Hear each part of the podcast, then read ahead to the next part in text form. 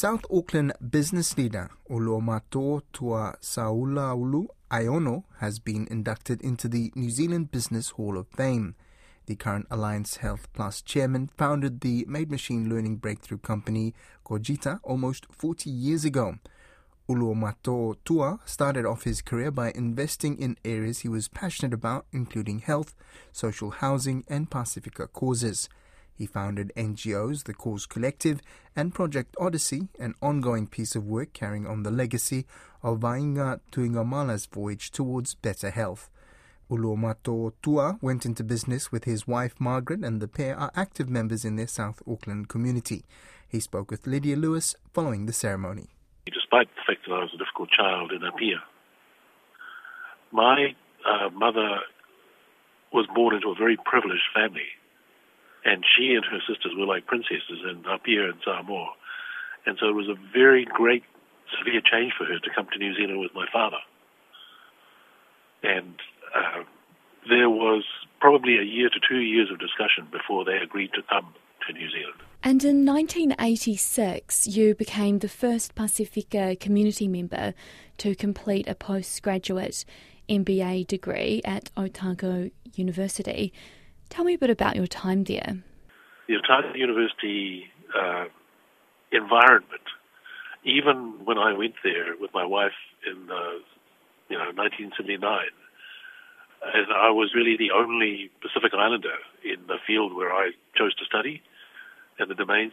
The Otago University environment was very um, warm and welcoming and it wasn't just the students; it was the the uh, culture of the the lecturers, the workshops. And I found the same thing when I did the master's degree and my postgraduate diplomas, and I, I think it's the same today. Your wife Margaret, how did you meet? I came here on the Union Steamship Company freighter, a banana boat, and 17 years later, I became an item with my wife, who was the, a great great granddaughter of, you know, what I think are the original founders of uh, the shipping line. And Margaret, I understand, has been an integral part of the success of many businesses.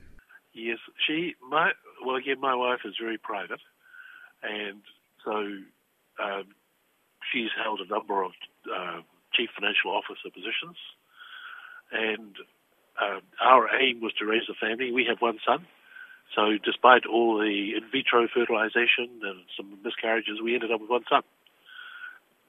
And so when he was born, my wife said, that's it. I'm not going to work anymore. I'm going to focus on our son. So that was back in 88. So it was 11 years after we met. And by then we'd gone down to Dunedin. I'd done the degrees and we'd come back. And by then I'd started our Cogita business. And my wife said, our son's born. Uh, I'm just going to stay home now and look after him. And so, uh, really, from 1988, when my son was born, my wife, in one form or another, has been involved in our um, business and business airs.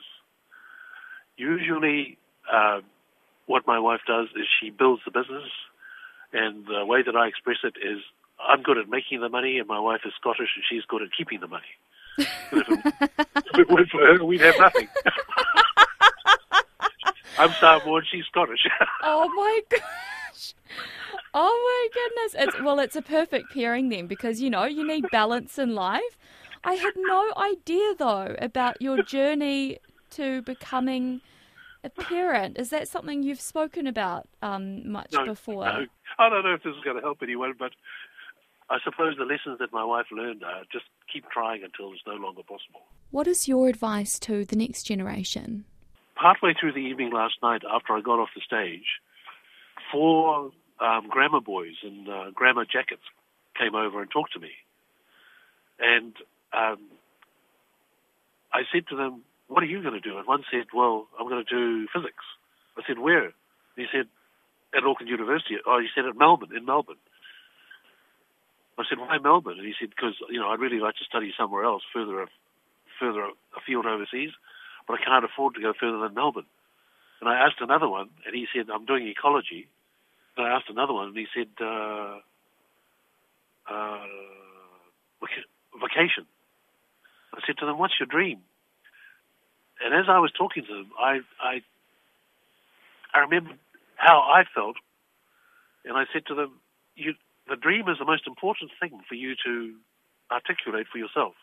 Because what you'll hear from all the laureates this evening is that every one of us struggled until we felt that there was something that we just possessed us. And we couldn't sleep, or we could sleep, but we would wake up and we'd still be thinking about it. And I said, that's the dream. The dream is something you just can't stop thinking about because it possesses you. I said, it's not an interest. You know, an interest is something you put up and pick, pick up and put down. And they said to me, oh, okay.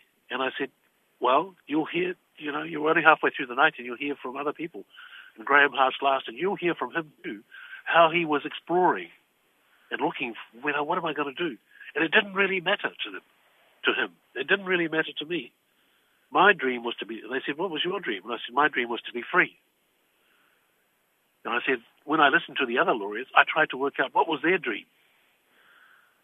And I, and I said, that's why, you know, when you heard me talk, I've done a lot of things and still do a lot of things.